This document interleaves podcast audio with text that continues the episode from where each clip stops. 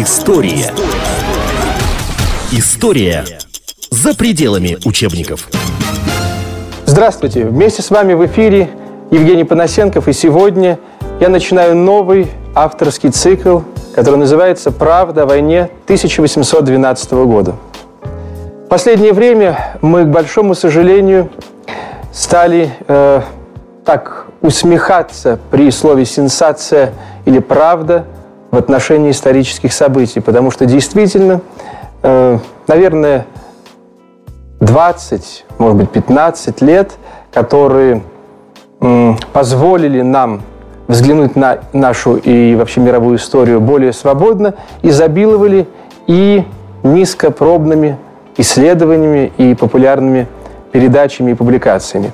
Однако мы не имеем права отказываться от этого очень важного явления, которое называется правда, в самом широком смысле этого слова. Правда э, обо всем, о нашей жизни, о нашей истории, потому что на самом деле ничто не исчезает, все остается с нами.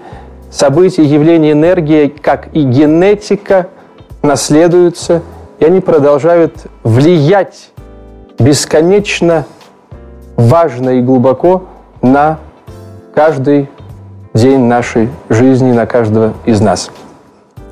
А в этом году мы отмечаем большую годовщину, юбилей войны 1812 года.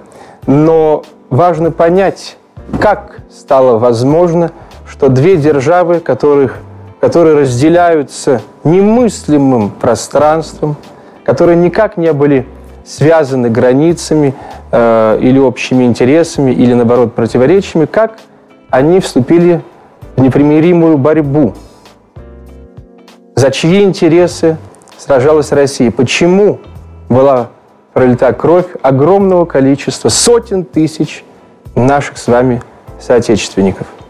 Что правда и что вымысел? Вот наша задача, вот то, что мы должны с вами выяснить на основе двух вещей – это документы, которые нам рассказывают о фактах, и это логика. Больше ничего на самом деле в науке не должно существовать. Ну, а теперь обо всем по, по порядку. История за пределами учебников. Личность в истории, ее влияние – это то, что невозможно переоценить. Тем более, когда речь идет об эпохе, в которую правили монархи.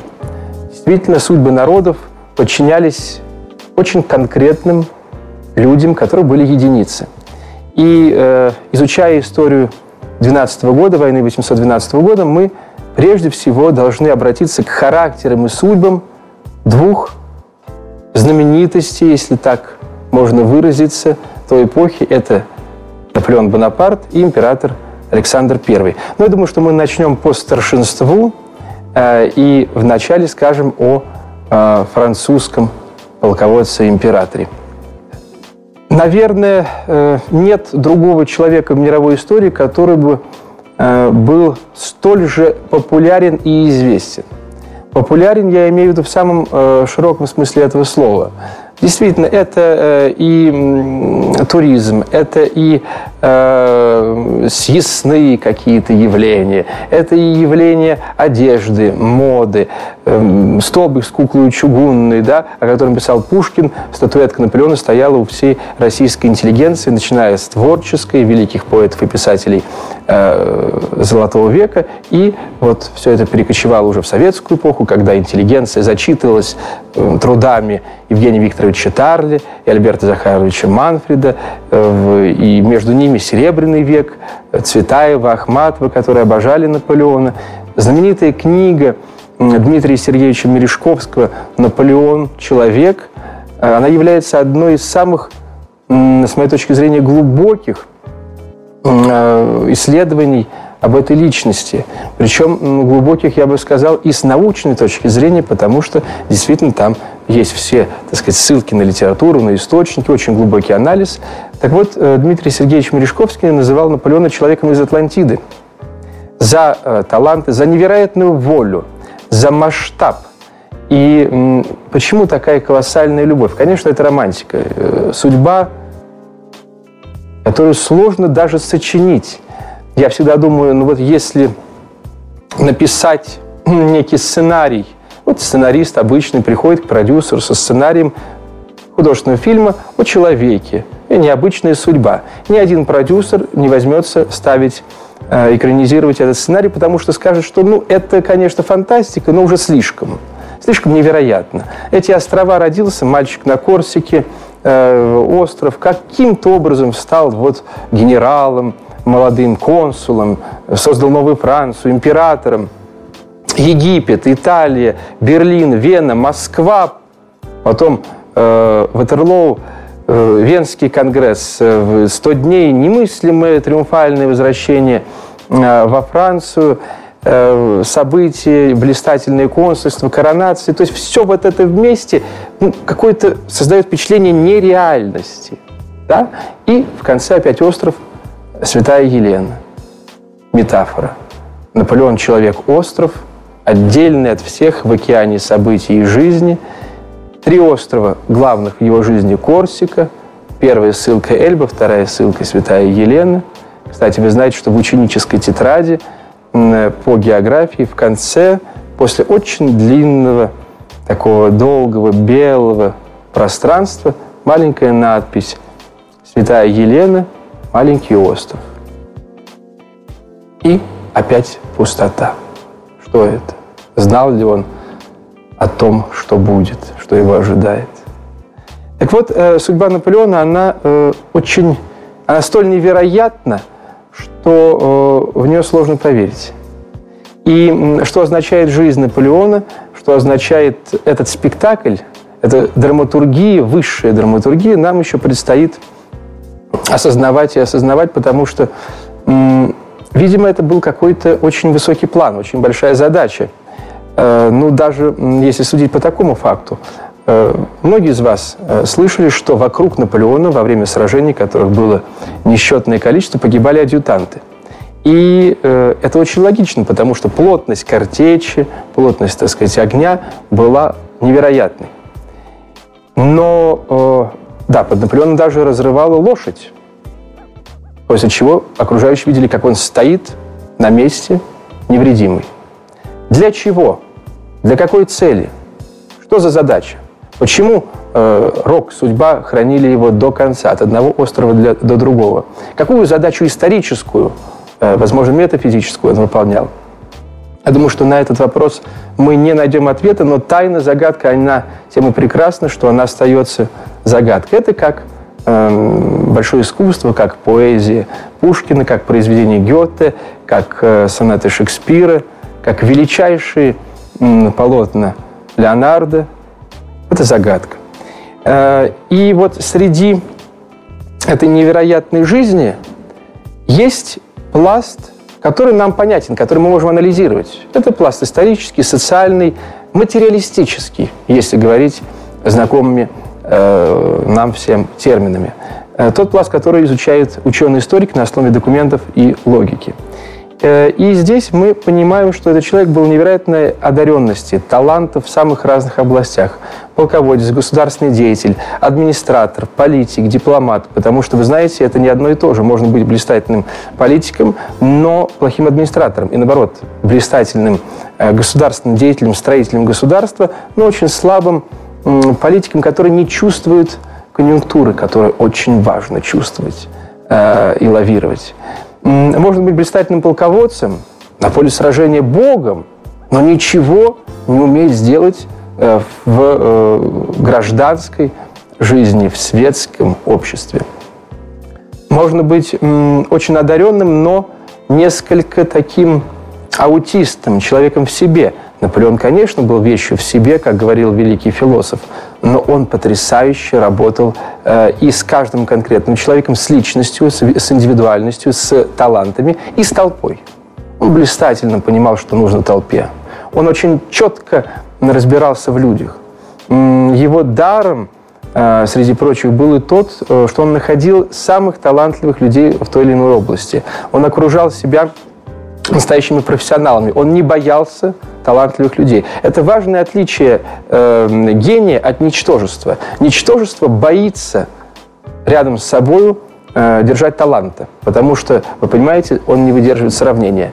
Наполеон не боялся. И все его 26 маршалов, многие генералы были невероятно одаренными э, людьми, э, как и министры, как и э, оба консула, если мы берем эпоху консульства, и так далее, и так далее.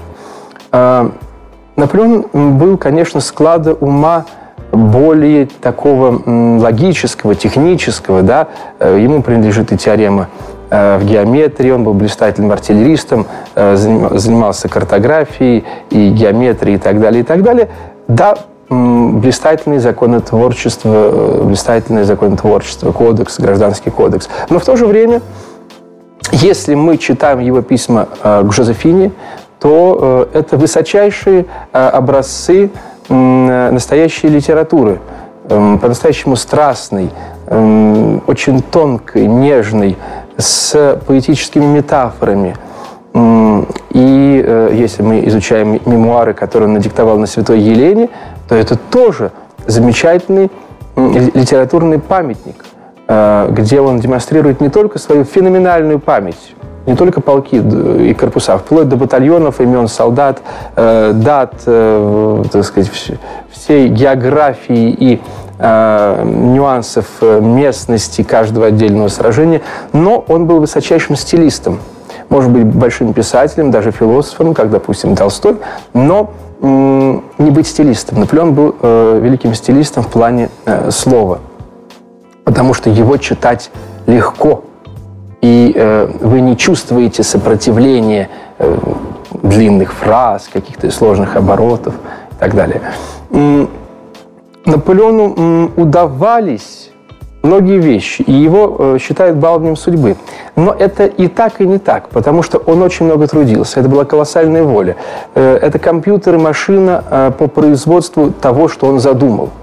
И действительно, когда мы смотрим на его, так сказать, вот все, что он сделал, мы понимаем, что для этого человек должен был не спать, действительно не спать по 20-21 час в сутки. Э, работать по 20 часов в сутки. Безусловно, это не только так сказать, свойство его организма. Ни один организм этого не выдерживает. Это, конечно, э, сказалось на его здоровье. Просто это э, катастрофическая сила воли. Катастрофическая. И одно из, на мой взгляд, интереснейших исследований жизни Наполеона, которое принадлежит, как ни странно, англичанину Винсенту Кронину, во многом вот и раскрывает перед нами эти аспекты э, его э, жизни. Э, Кронин посвящает целую главу частному быту так сказать, императора, где описывает то, как он Э, работал, как э, изматывал себя и, конечно, окружающих министров, которых он называл в 4 ночи с докладом, работал с ними до 6 утра, э, помнил наизусть все отчеты финансовой деятельности, помнил наизусть все 15-дневные рапорты состояния войск Великой Армии своей, да, это была голова компьютер. И к вопросу, который нас, я думаю, всех в России сейчас волнует, к вопросу о коррупции. Очень сложно было воровать чиновникам при Наполеоне, потому что он проверял все счета лично. Сложно в это поверить, сложно это представить, но это научно э, доказано. Действительно, э, Наполеон проверял тонны документации, считал в уме и, так сказать, э, на листочке, тогда не было калькуляторов и компьютеров.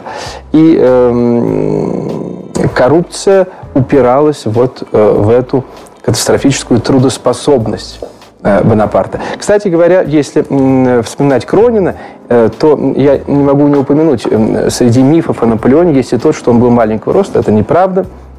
170 сантиметров, совсем неплохо для конца 18 века, для Западной Европы. Ну, для сравнения, средний рост гражданина СССР в 60-е годы 20 века – это 164 сантиметра. Наполеон был выше на 5-6 сантиметров всех своих солдат в среднем. Другое дело, что почему появилась легенда о маленьком росте. Э, Все очень просто. Дело в том, что с одной стороны, э, у него было прозвище со времен итальянской компании э, «маленький капрал», «лепти капраль». Но во французском языке «пти» значит «пти» или «пти» и маленький в плане физических параметров, и маленький в плане возраста. Конечно, бывалые солдаты, для них он был совсем еще юношей. Э, в 1796 году, учитывая, что он родился в 1769. В то же время карикатуры, на которых он изображался таким э, маленьким по сравнению с земным шаром, на котором э, он стоял. Сами понимаете, что действительно небольшая фигурка и достаточно значительный земной шар. И последнее, на портретах групповых он несколько ниже гренадер, Э, который его окружает. Все очень просто. Э, его окружала на этих портретах только одна лишь рота элитных гренадер императорской гвардии, охранников, куда брали не меньше метра девяносто ростом. Это было очень редкий, э, редкий для того времени люди с таким ростом. Плюс еще огромная высокая меховая шапка и так далее, и так далее. Конечно, он казался значительно ниже. А вот э, такой миф, и его, кстати говоря, э, развенчал в свое время Винсент Кронин, но у него не совсем вышло с точки зрения э, отечественного читателя, потому что в переводе этой замечательной монографии переводчик умудрился принципиально поставить тот рост, который он считает нужным. Думаю, что ошибся уважаемый автор монографии. Ну, что поделать, вот такое самоуправство. А, говоря о Наполеоне, мы должны сказать, что действительно ему удалось все, что он наметил во внутренней политике во Франции. А, он создал новую Францию, он преобразовал фактически все сферы государственной а, и политической жизни. Прежде всего, это кодекс. Гражданский кодекс, свод законов. То, что необходимо было закрепить после революции. Частная собственность, права гражданства и брака, политические свободы – и э, надо сказать, что действительно этот кодекс действует во всех европейских странах и поныне он как бы инкорпорирован, э, инкорпорирован в современной конституции, в том числе и Конституцию Российской Федерации. Э, таким образом, европейское законодательство стоит фундаментом на э, Наполеонском кодексе, а в свою очередь кодекс Наполеона основывается, это как бы рецепция древнеримского права вот в новое время. Э, кроме того, была проведена финансовая э, и судебная реформа, э, был учрежден французский банк. И устав этого банка, то, как он действует, не менялось и не меняется вот до нашего времени 200 лет, больше 200 лет. А, когда он пришел к власти, после переворота 18-го Брюмера 1799 года, Франция была разорена. Колоссальный государственный долг. Э, в казне ни копейки. Колосс... Э, немыслимая э, инфляция. Мгновенно бумажные деньги заменяются твердым, так сказать, металлом, материалом, золотом. Появляется французский банк, происходит оздоровление финансов – он сумел объединить нацию э, какими-то простыми, понятными и общими интересами, потому что после революции, как вы понимаете, страна распалась политически на э, революционеров, якобинцев, сторонников республики, на монархистов, роялистов, иммигранты э, были вынуждены покинуть свою страну элита, и Наполеон умудрился их всех объединить. Это была эпоха блистательного консульства. Но э, была одна очень важная проблема, трагическая проблема, э, трагедия шекспировского масштаба. Наполеон унаследовал от революции не только вот все эти негативы с внутриполитическими проблемами.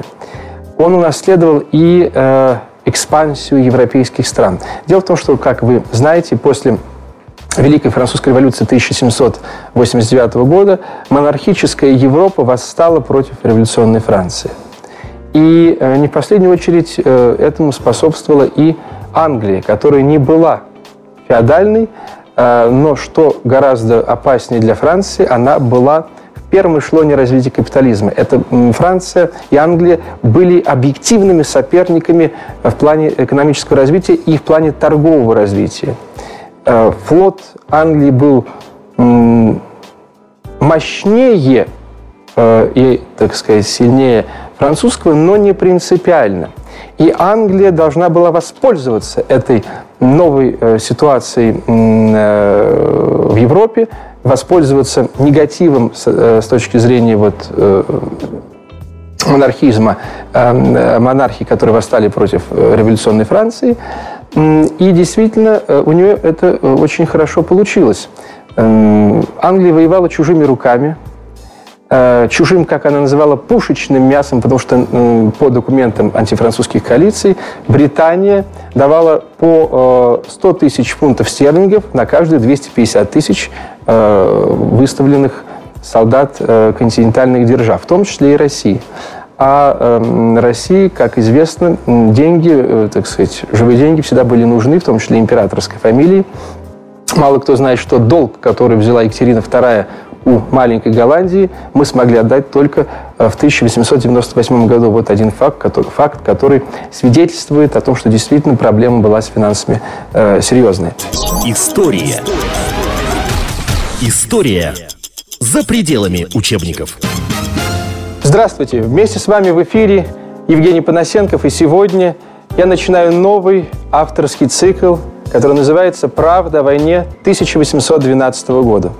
Итак, мы видим, что Наполеону многое удавалось во внутренней политике, но почему еще? Потому что он э, имел талант сражаться на поле боя с внешними врагами. Если бы этого таланта у Бонапарта не было, то никакой дар государственного деятеля, политика, э, ничто не помогло бы молодой Франции и э, реставрация старых порядков – Э, при на, на, на трон Бурбонов, которая произошла в 1814 году, э, все это бы случилось лет на 15 ранее. И ничего нового э, того, что как бы стало флагманом для новой Европы, не произошло. То есть функция Наполеона историческая была очень конкретной. С одной стороны, он сумел показать, что такое эффективное современное Э, государство европейское нового типа. Э, с другой стороны, э, он сумел каким-то образом задержать вот эту волну экспансии европейских государств, которых, которые спонсировала Англия, задержать их, их оккупацию Франции. Потому что когда уже в 1814 году э, евро, э, союзники вошли в Париж, было поздно. За 15 лет Франция стала другим государством. Уже нельзя было реставрировать монархические феодальные порядки в том виде, как это можно было бы сделать еще два десятилетия, полтора десятилетия назад. Вот в этом историческая функция Наполеона. И это понял э, Пушкин, который написал в знаменитом стихотворении – и миру вечную свободу из мрака ссылки завещал. Он имел в виду гражданский кодекс и все те реформы, преобразования, которые Наполеон провел во Франции. И надо сказать, что, э, конечно, и в Европе, но не специально. Наполеона вывели в Европу, э, нападая на Францию, то есть э, все антифранцузские коалиции начинали свою войну против Франции первыми. Наполеон никогда и его предшественники первыми не нападали. Но когда происходила победа в неком сражении, то, конечно, как вы понимаете, эм, не могло не последовать мира частично на условиях победителей, потому что по-другому не бывает в теории. И побеждая государство, Наполеон э, каким-то образом, конечно, влиял на э, реформы в них. Где-то были отменены феодальные повинности, где-то были отменены, как в Испании, внутренние пошлины. То есть вы представляете, что это такое, когда между деревнями существовали э, барьеры с какими-то э, пошлинными налогами пересечения границы. Это, конечно, тормозило развитие э, экономики. Я уже не говорю про то, что в Испании была отменена такая дикая средневековая э, вещь, как инквизиция. И, э, но вы понимаете, конечно, э, гениальные люди историю двигают, а массы эту историю пытаются э, сказать, придержать на месте и не дают ей двигаться, потому что сознание коллектива, э, большинства, сознание толпы, оно, конечно, не может соответствовать сознанию гения. И если Пушкин написал великое стихотворение, это не значит, что сразу вот вся толпа сможет его понять или говорить на том же уровне открытия языка, как говорил тот же Пушкин. История за пределами учебников. Возвращаясь к оценке личности Наполеона, нельзя не вспомнить и Гёте, который называл его ни много ни мало мировая душа. И э, нельзя не подчеркнуть, что он был лично с ним знаком. Э, и даже несколько дней подряд беседовал с ним во время свидания Александра и Наполеона в Эрфурте. Любопытно, э, что он практически проигнорировал русского императора, доставив ему тем самым тоже э, его тщеславию некий удар нанеся, я имею в виду Гёте и Александр I. И многие годы после Гёте в разговоре с своими близкими высказывался о том, что Наполеон произвел э, на него феноменальное впечатление, говорил о нем как о величайшем человеке. Я думаю, что эта оценка Пушкина, э, Гёте, э, Мережковского, она очень точная, точнее, чем, может быть, самые-самые глубокие научные исследования. В то же время сейчас мы будем сравнивать. Мы поговорим немного об Александре Первом что говорил об Александре тот же Александр Сергеевич Пушкин? Властитель слабый и лукавый. Гоголь вывел э, Александра в образе Манилова. Э, человек, который такой приятный, очень любезный, много чего хочет сделать э, прелестного, но у него ничего не получается, потому что он, собственно, ничего и не делает. У него нет э, таланта, у него нет энергии и э, нет настоящей цели – Сравнивая эти два характера, а, мы, конечно, нельзя, не можем не вспомнить такое слово, как удача. А, Наполеону удалось осуществить задуманное. Я имею в виду и на поле сражений, я имею в виду и в плане реформ во Франции и Европе. Александру, как мы э, убедимся скоро, э, не удалось. Но э, История все время играет. История играет э, судьбами, играет человеком.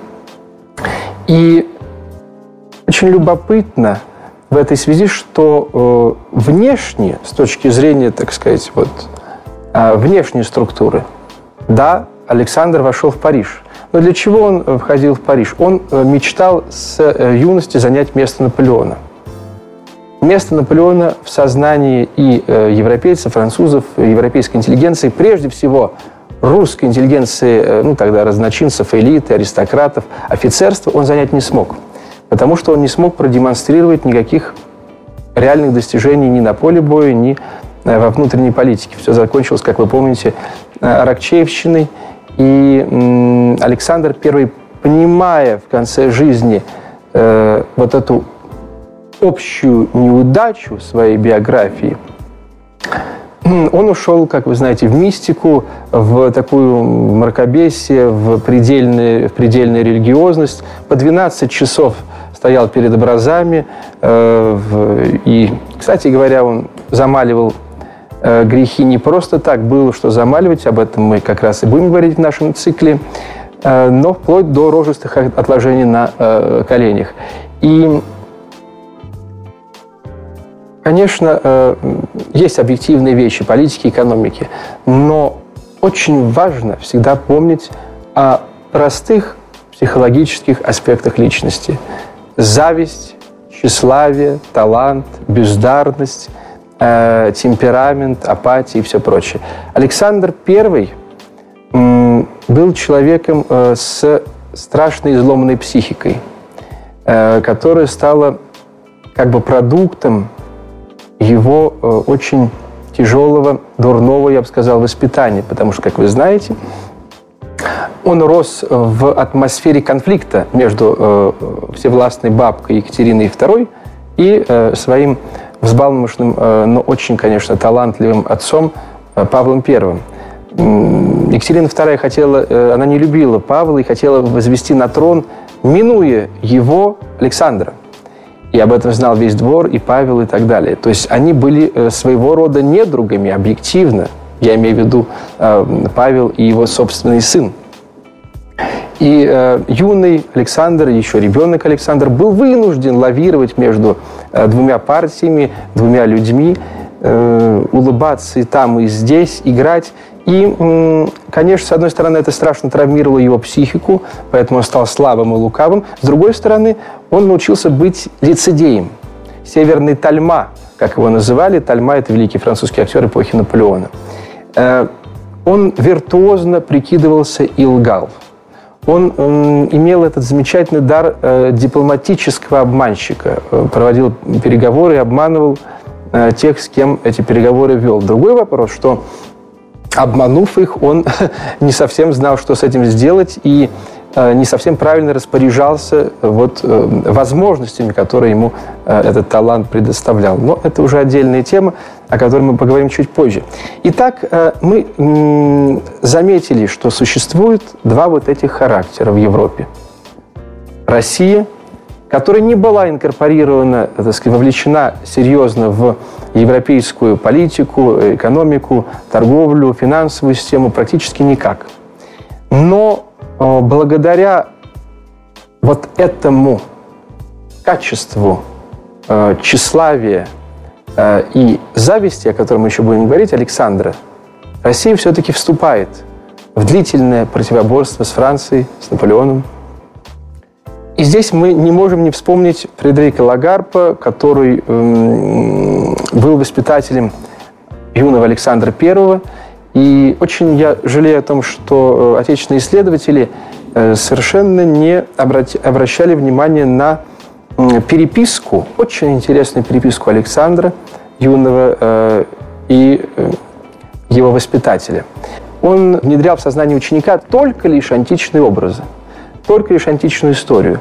И у Александра с детства была эта сверхзадача, эта идея стать античным героем – но кто был античным героем реальным? Вдруг, после вот всех веков, когда античности в Европе не было? Конечно, Наполеон.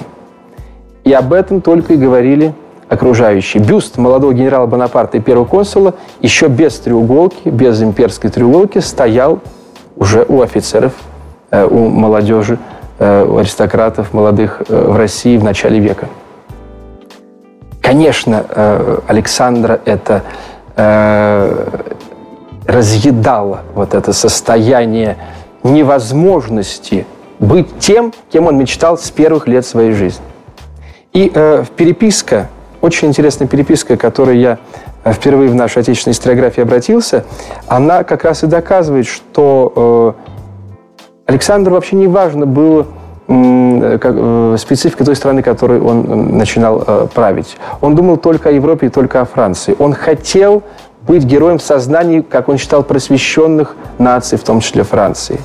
Он э, обсуждал только античные имена античных героев своим воспитателям. И э, все это, безусловно, э, как бы стало каркасом для для э, той политики, внешней политики, которую стал проводить э, юный император Александр.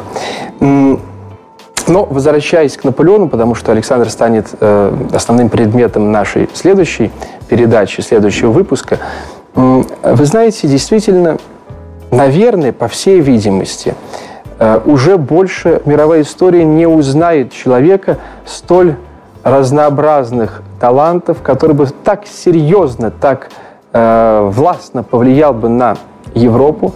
И э, действительно, когда сейчас говорят о ЕС, единой э, Европе, где есть общие границы, общий паспорт, валюта, э, меры и весы единицы, все прочее. Да, об этом думал и мечтал Наполеон, но он об этом мечтал не как человек, который властно это сделает силой и агрессией.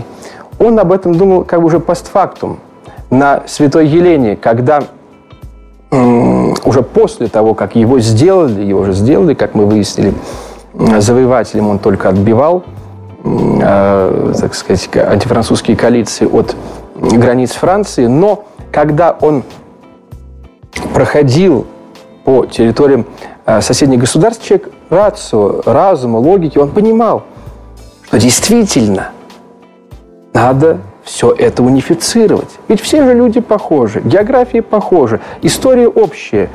Древняя Римская империя, э, Римская империя германской нации, да, э, уже средневековое образование. Э, надо все это как-то рационализировать. Но вот эм, в этом он был заложником и отчасти жертвой собственного таланта, потому что он опередил своим интеллектом, своим даром эпоху, историю. А это тоже шекспировская трагедия быть впереди толпы. Это очень опасно. Потому что толпа, которая не понимает гения, она не может его не уничтожить. Потом, конечно, это будет энциклопедия, это будут туристические поездки. Эта толпа будет потомки этой толпы будут на нем зарабатывать. Это будет потом. Это будет в следующем серии многосерийного телефильма «Мировая история». С вами был я, Евгений Панасенков, и исторический авторский цикл «Правда о войне 1812 года». Увидимся. История за пределами учебников.